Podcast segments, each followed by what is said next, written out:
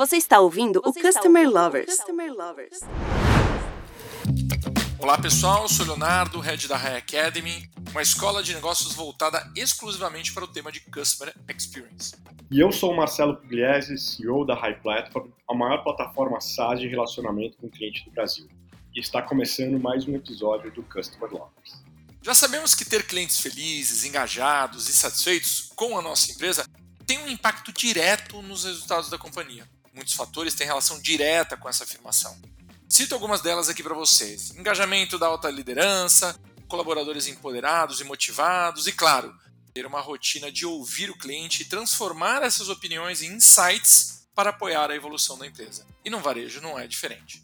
Isso mesmo, Léo. Colaborador feliz é sinônimo de cliente satisfeito, porque tudo está relacionado. Estabelecer uma cultura de cliente por toda a companhia é essencial para a empresa conseguir se desenvolver e conquistar o mercado. Compreender a maturidade da cultura do cliente da empresa nos dá uma visão muito clara sobre qual caminho a empresa seguir para atingir seu sucesso. E para explorar esse tema dentro do mercado de varejo, a convidada de hoje é Beatriz Menezes, gerente de atendimento ao cliente das lojas Riachuelo, com mais de 22 anos de experiência em relacionamento com o cliente de empresas do varejo. Seja muito bem-vinda ao Customer Lovers. Antes de começar, a gente gostaria que você compartilhasse um pouco da sua experiência profissional. Olá, Marcelo. Olá, Leonardo. Que prazer que receber esse convite de vocês para falar junto com vocês sobre um tema que eu gosto muito, que é de Customer Experience. Estou há mais de 22 anos no mercado, já trabalhei em grandes varejistas e eu queria hoje aqui compartilhar um pouquinho das dores e dos amores nessa relação onde a gente procura cada vez mais colocar o cliente no centro dos negócios. Nós vamos aproveitar essa época de troca de figurinhas e eu tô aqui preparada para a gente trocar muitas figurinhas, viu, Marcelo? Muito bom. E Beatriz, vamos começar com a primeira pergunta para entender o seguinte: qual o impacto para o negócio quando olhamos para esse consumidor mais empoderado e com controle das suas relações com as empresas? E como o varejo está lidando com todo esse cenário?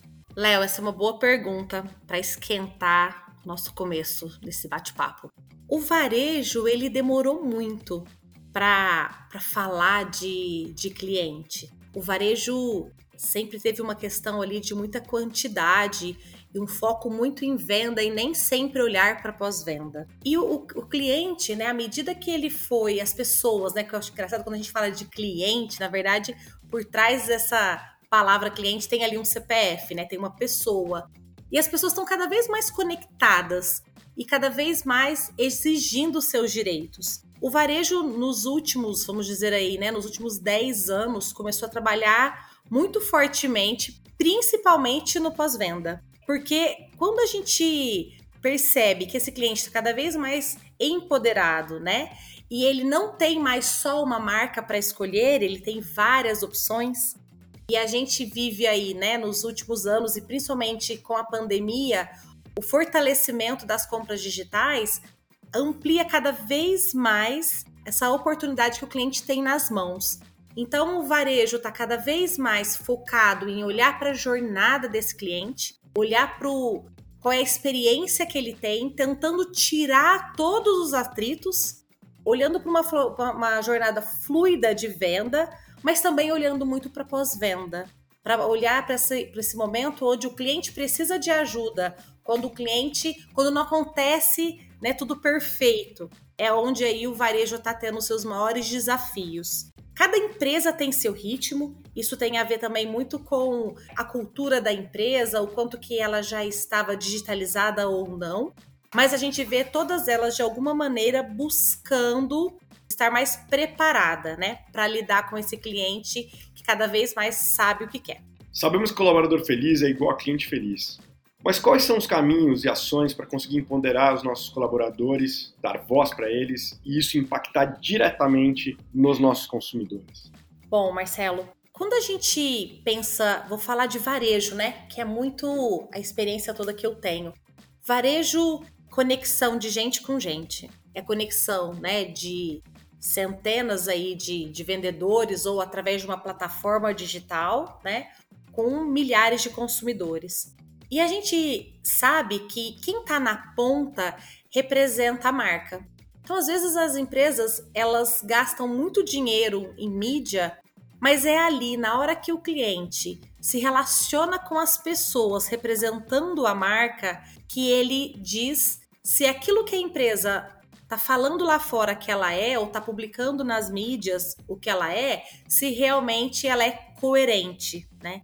E hoje olhar para esse colaborador, a gente vê a importância da gente ser transparente com esse colaborador, para que a gente possa compartilhar com ele quais são os desafios da companhia, convidar esse colaborador a escutar o cliente, mas também a gente precisa escutar esse colaborador. Então, quando a gente pensa em, relacionamento, que é o que mais, né, assim, é por onde acontece as vendas, né, vamos pensar assim, a gente precisa cuidar, seja daquele cara que está fazendo a programação, seja aquela pessoa que está ali na porta da loja, como que ele está se sentindo acolhido pela empresa. Porque muitas vezes a gente pede que ele acolha o cliente que chega na loja, mas como que ele está sendo acolhido. Eu posso dar alguns exemplos, né, Marcelo, de coisas que ao longo dessa jornada a gente fez e eu acredito muito nesse movimento da gente empoderar e dar voz. Recentemente, agora na Riachuelo, a gente criou um movimento que a gente está chamando de embaixadores do Simplifique. A gente tem falado muito lá na Riachuelo da importância que tem a gente transformar os processos para que eles sejam simples, tanto para o cliente como para o nosso colaborador. E às vezes a gente acha, né, como líderes, que a gente já conhece todas as dores.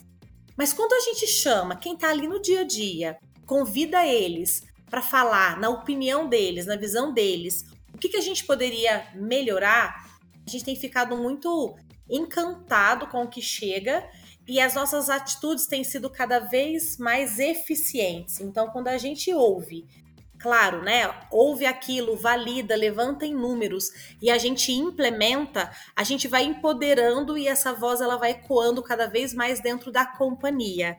E engajamento, né? É uma coisa que a gente conquista das pessoas. Não adianta eu pedir para as pessoas vestirem a camisa da empresa. Para ela estar tá feliz, ela tem que estar tá engajada. E para ela estar tá engajada, ela precisa confiar nessa companhia. E para confiar, a gente precisa ter transparência.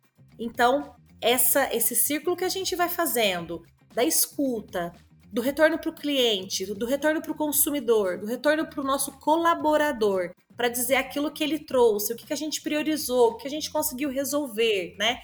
Tem dado muito resultado dentro da Riachuelo é um modelo que eu acredito bastante. Beatriz, quando ouvimos nossos clientes, seja através de programas de voz do cliente ou qualquer outro canal de captura de opinião, ouvimos suas dores na sua experiência, o que o mercado está de fato fazendo com essas dores? E quais são os principais pilares para conseguir ganhar visibilidade e importância para essas vozes? Que bom que a gente está percebendo as empresas se importando sim com essas dores. Eu percebo em vários fóruns que eu participo, existem vários movimentos acontecendo em todo o país, em várias empresas, cada uma com seu nível de maturidade.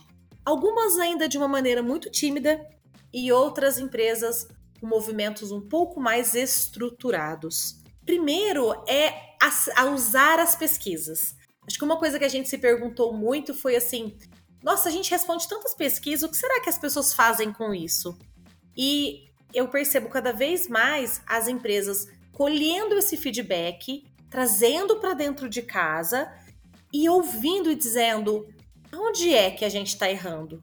Daquilo que eu estou priorizando para esse ano, o que, que eu realmente estou colocando para resolver essa dor que faz esse cliente, de repente, escolher comprar em outra empresa do que comprar comigo? Acho que uma coisa que é muito importante a gente a gente ter dentro da companhia é que os principais líderes, os heads da empresa, os executivos, eles precisam comprar essa ideia. Então, quando você fala sobre pilares para essa visibilidade, principalmente, né, os líderes que ocupam os principais cargos da companhia, eles precisam querer, porque é um movimento que envolve toda a empresa e que em alguns momentos a gente vai ter que fazer algumas escolhas, né? E ter, ter a voz do cliente levada até a última instância da companhia, para que ela possa saber aonde que a gente precisa investir energia e resolver as dores desse cliente, a gente tem uma empresa muito mais coesa, muito mais coerente. A gente tem um, até inclusive um executivo com um pouco mais né, de clareza de quais são os principais gaps dentro da, da companhia. Então, sim, eu vejo as empresas criando comitês de clientes, cada uma dá um nome para isso, né? E está sendo muito legal são trabalhos multidisciplinares. Isso é muito bacana. Fazer com que não seja só uma reunião só da equipe do marketing ou do CRM, não, quando você reúne, né, várias pessoas, várias áreas, onde, ela, onde elas olham para isso e vê qual é a minha responsabilidade, eu como tecnologia, eu como financeiro, né, eu como jurídico, qual é a minha, eu como comercial, qual é a minha responsabilidade?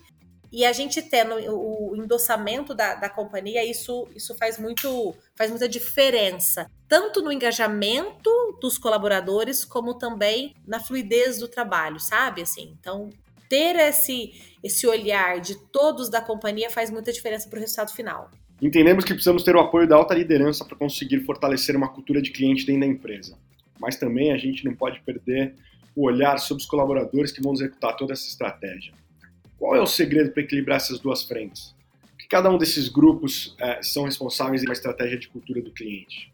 Marcelo, legal essa pergunta porque ela casa um pouquinho com o que a gente estava falando, né? Agora eu falei com, com o Leonardo e falei com você, assim. A gente precisa ter esses dois papéis, olhando pelo mesmo objetivo: trazer a cultura de olhar para o cliente para dentro do negócio, para todas as decisões. A gente tem os colaboradores ali no dia a dia ouvindo essas, essas queixas, essas dores. E a gente precisa saber falar a língua da companhia. Então, o que a gente precisa como empresa, né, saber trazer desses consultores, desses colaboradores, os dados de uma maneira com que dentro daquela empresa faça sentido o olhar. Então, eu vejo muitas vezes a gente trazendo com muita emoção, né? E se eu não trago dado, isso é muito desafiante. Então, o que a gente também precisa fazer? É dar ferramenta para esses colaboradores, para que eles possam ter ferramentas de como né, mensurar as dores que eles estão percebendo no dia a dia. E a gente precisa falar a língua da alta liderança.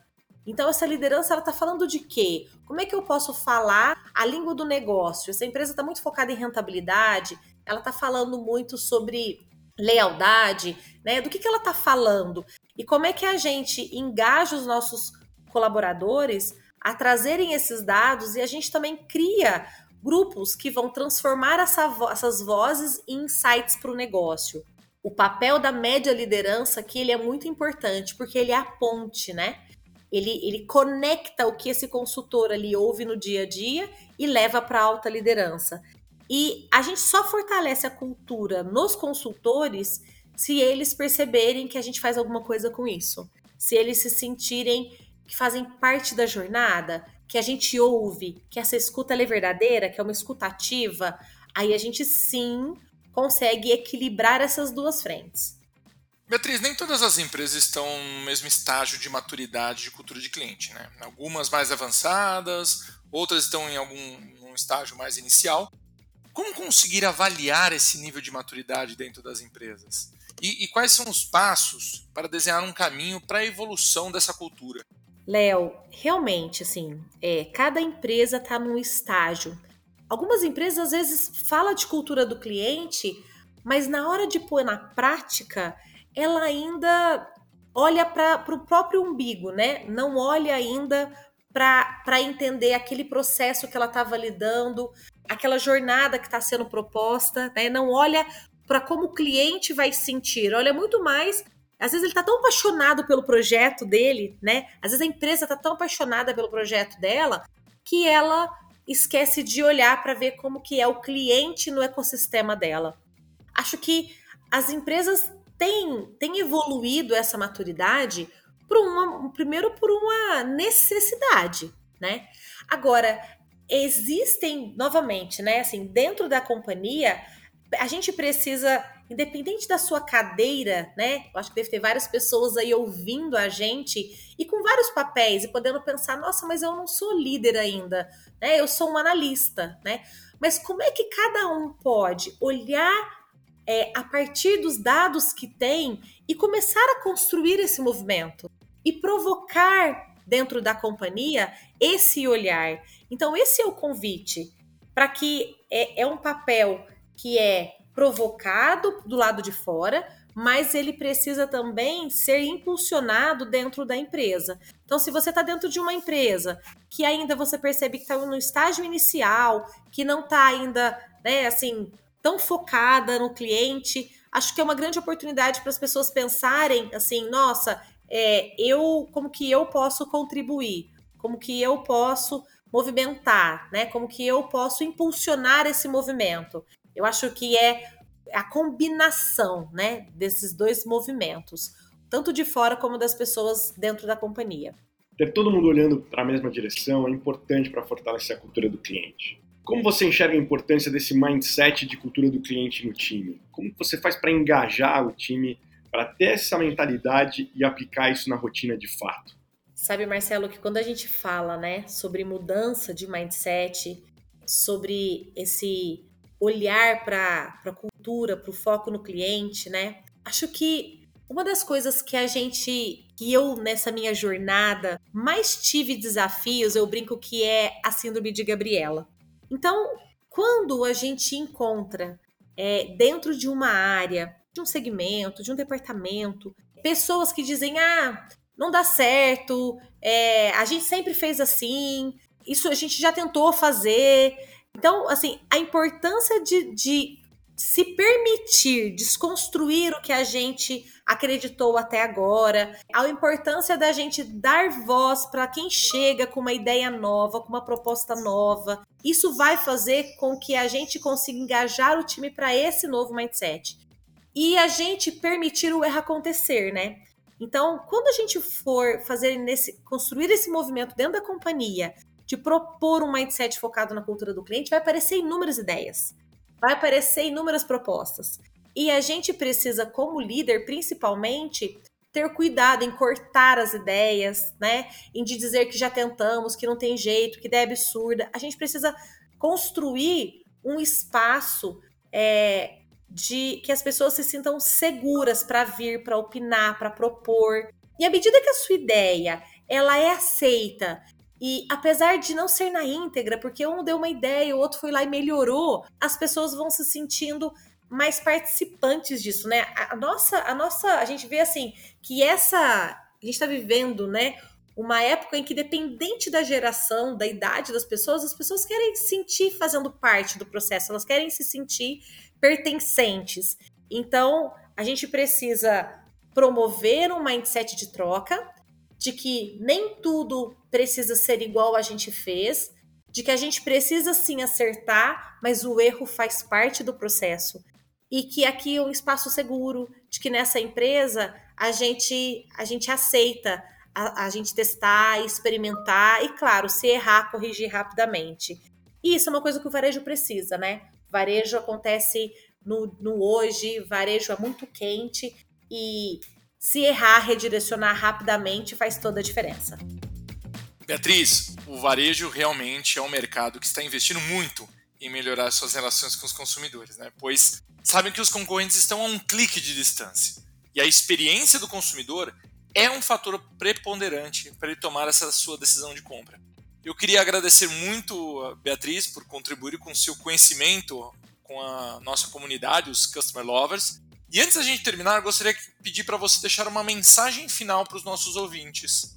Leonardo, primeiro eu queria agradecer a oportunidade de estar aqui, é, falando com, com essa comunidade que está engajada para olhar para essa experiência do cliente e convidar as pessoas que estão aqui nos ouvindo para serem protagonistas da história dentro da empresa que estiver. Então, não, por mais que você já teve um não do seu líder, por mais que você não teve uma ideia que foi aprovada, eu convido que vocês continuem no movimento de querer fazer acontecer, de ser propositivo, de fazer questão de participar da construção da companhia. Então a minha, o meu convite é: não espere que o outro faça o movimento. Faça você, né? Pense que o que você gostaria de fazer se você fosse seu líder. Não precisa esperar até a cadeira dele. Você pode ter ideias, você pode propor. Quanto mais a gente compartilha as coisas que a gente sabe, que a gente faz, mais a gente também cresce. Então, meu convite para vocês que estão nos ouvindo é mergulhar e não ter medo de entrar nessa água gelada, porque eu tenho certeza que essa experiência da gente trabalhar como um colaborador propositivo, construtivo, isso vai trazer muito mais significado no trabalho de vocês. Obrigada, pessoal. Eu que agradeço, Beatriz. Bom, os nossos ouvintes, quem acompanha a gente, eu convido vocês a continuarem nos acompanhando. Temos muitos novos episódios chegando aí com muito conteúdo de CX para compartilhar esse conhecimento com toda a nossa comunidade dos Customer Lovers nos canais do YouTube da High Platform e no canal do Spotify. Abraço pessoal, tchau, tchau. Você acabou de ouvir o Customer Lovers, o podcast da High Platform. Dá uma acessada no nosso Insta e se liga no conteúdo que rola por lá.